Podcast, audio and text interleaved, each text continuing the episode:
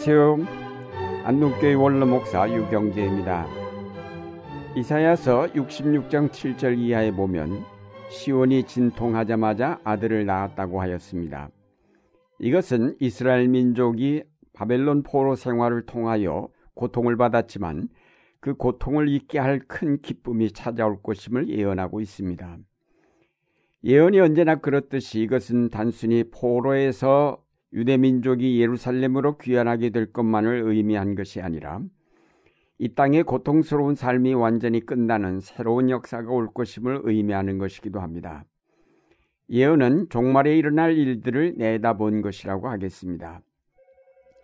우리가 이 땅에 사는 100년의 삶은 새로운 세계로 탄생하기 위한 준비 기간이며 여기에 따르는 고통의 시기라고 하겠습니다. 그러나 이런 산고 끝에 놀라운 새로운 생명이 탄생하면서 그 고통을 잊게 해줄 만큼 큰 기쁨이 찾아오게 마련입니다. 요한복음 16장에서 예수님은 제자들에게 조금 있으면 너희는 나를 보지 못할 것이다. 그러나 또 조금 있으면 나를 볼 것이다. 라는 알듯 말듯한 말씀을 주셨습니다. 제자들이 무슨 뜻일까 궁금해할 때에 예수님은 다시 말씀해 주셨습니다. 여인이 해산할 때에는 근심한다. 때가 왔기 때문이다. 그러나 아이를 낳으면 사람이 세상에 태어났다는 기쁨 때문에 그 고통을 잊어버린다. 이와 같이 지금 너희는 슬픔에 쌓여 있지만 내가 다시 너희를 볼 때에는 너희 마음이 기쁠 것이요 그 기쁨을 너희에게서 빼앗을 사람이 없을 것이다. 이 말씀은 예수께서 십자가에 죽으셨다가 사흘 만에 다시 사실 것을 말씀하신 것입니다. 예수님의 십자가 죽음은 제자들에게 큰 슬픔과 고통이 될 것이지만 그의 부활은 놀라운 기쁨이 될 것임을 나타내신 말씀입니다. 그러나 그것은 단순히 예수님의 십자가의 죽음과 부활만을 의미하는 것이 아니라 역시 종말에 일어날 일을 말씀하신 것이기도 합니다. 예수님께서는 이 땅에 잠시 받는 고난과 비교할 수 없는 새로운 생명의 세계가 우리 앞에 열릴 것을 미리 말씀하셨습니다. 인간은 어머니의 뱃속에 잉태되어 10개월을 지내다가 이 세상에 태어나게 되고 점점 자라서 성숙한 사람이 되었다가 나이 들어 죽게 되지만 그 죽음을 통해서 영원한 생명을 가진 인간으로 완성이 됩니다. 인간의 창조는 이런 3단계, 즉 어머니 뱃속에 있는 단계, 그 다음 이 세상의 삶의 단계, 그리고 영생의 단계를 통해서 완성된다고 하겠습니다. 오늘 말씀드리고자 하는 것은 두 번째 단계인 이 땅의 삶도 첫 번째 단계처럼 복중 기간이라는 사실입니다.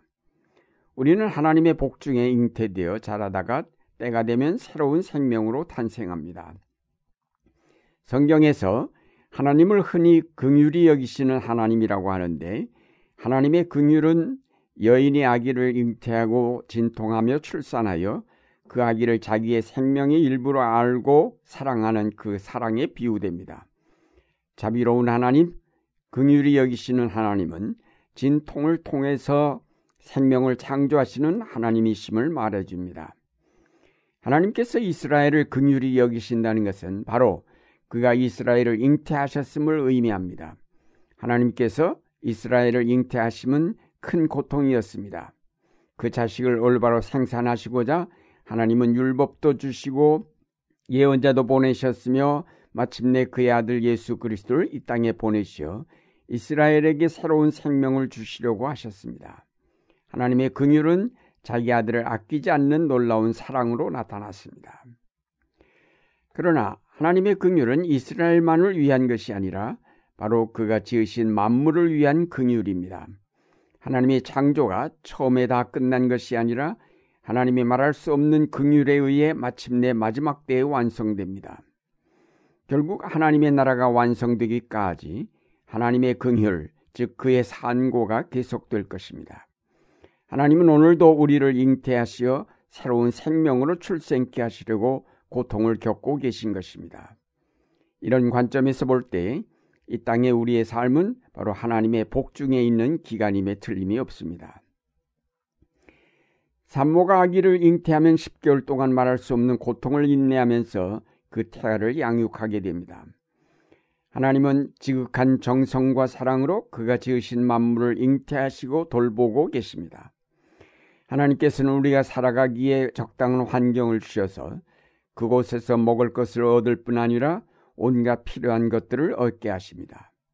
선한 목자로 우리를 푸른 풀밭과 맑은 시냇가로 인도하셔서 우리 영혼을 맑게 하시며 우리의 몸을 건강하도록 지켜주십니다. 그뿐 아니라 하나님께서는 우리를 영원한 생명을 가진 존재로 태어나도록 율법과 예언과 여러 가지 계시로 우리를 교육하십니다. 하나님께서 우리를 위해 베푸시는 긍휼과 자비는 우리가 다 헤아릴 수 없을 정도로 풍성하게 넘치고 있습니다. 그러나 무엇보다도 그의 큰 사랑은 그의 아들을 보내셨다는 데 있습니다.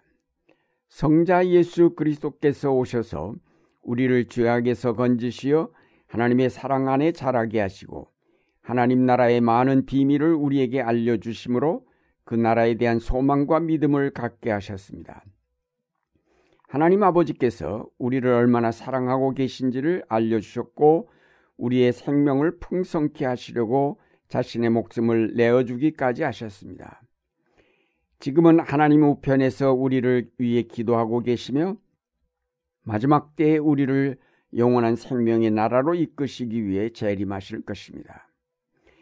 성자 그리스도께서는 자신의 뒤를 이어 보혜사 성령을 보내심으로 오늘날은 성령께서 우리 가운데 역사하시어 우리를 양육하고 계십니다.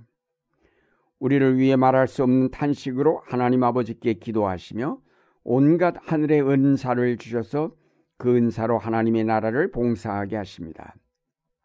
성령께서 우리로 하나님의 말씀을 깨닫게 하시며 그 뜻을 따라 살도록 이끄십니다. 이와 같이 성부, 성자, 성령, 삼위일체 하나님의 전방위적 돌봄을 통해서 우리는 지금 자라고 있으며 영원한 생명으로 출생하고자 준비하고 있습니다. 그러므로 우리에게 있어 중요한 것은 우리가 지금 하나님의 복 중에서 있으면서 영원한 생명으로 태어나고자 준비하고 있다는 사실을 깨닫는 것입니다. 물론 이런 삶은 안락하고 행복하며 평화를 누리는 삶은 아닙니다. 그것은 십자가의 길이며 거기에는 때로 핍박과 박해가 있으며 육체적 욕망을 제어하면서 성령의 인도하심을 따라야 한다는 어려움이 있습니다. 미래의 많은 열매를 위해서 오늘 죽어야 된다는 어려움이 있습니다. 자기만을 위해 살지 않고 가난한 이웃들을 돌아보아야 한다는 긍휼이 있어야 하고 불의에 대항하여 하나님의 정의를 실현해야 된다는 용기와 인내가 있어야 하기에 결코 쉬운 길은 아닙니다. 그러나 예수님께서는 그것이 곧 참고 넘어야 할 해산의 고통이고 그것을 지나면 그 모든 고통을 잊어버릴 새로운 생명의 기쁨이 있다고 하셨습니다. 사도 바울도 말하기를 우리가 지금 겪는 일시적인 가벼운 고난은 비교할 수 없을 정도로 영원하고 크나큰 영광을 우리에게 이룩해 준다고 하였습니다.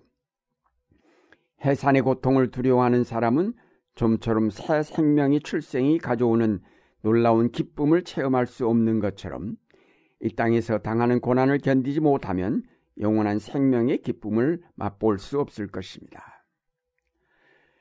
사랑하는 여러분, 성부, 성자, 성령 삼위일체 하나님께서 놀라운 긍휼과 은총으로 여러분을 돌보고 계십니다.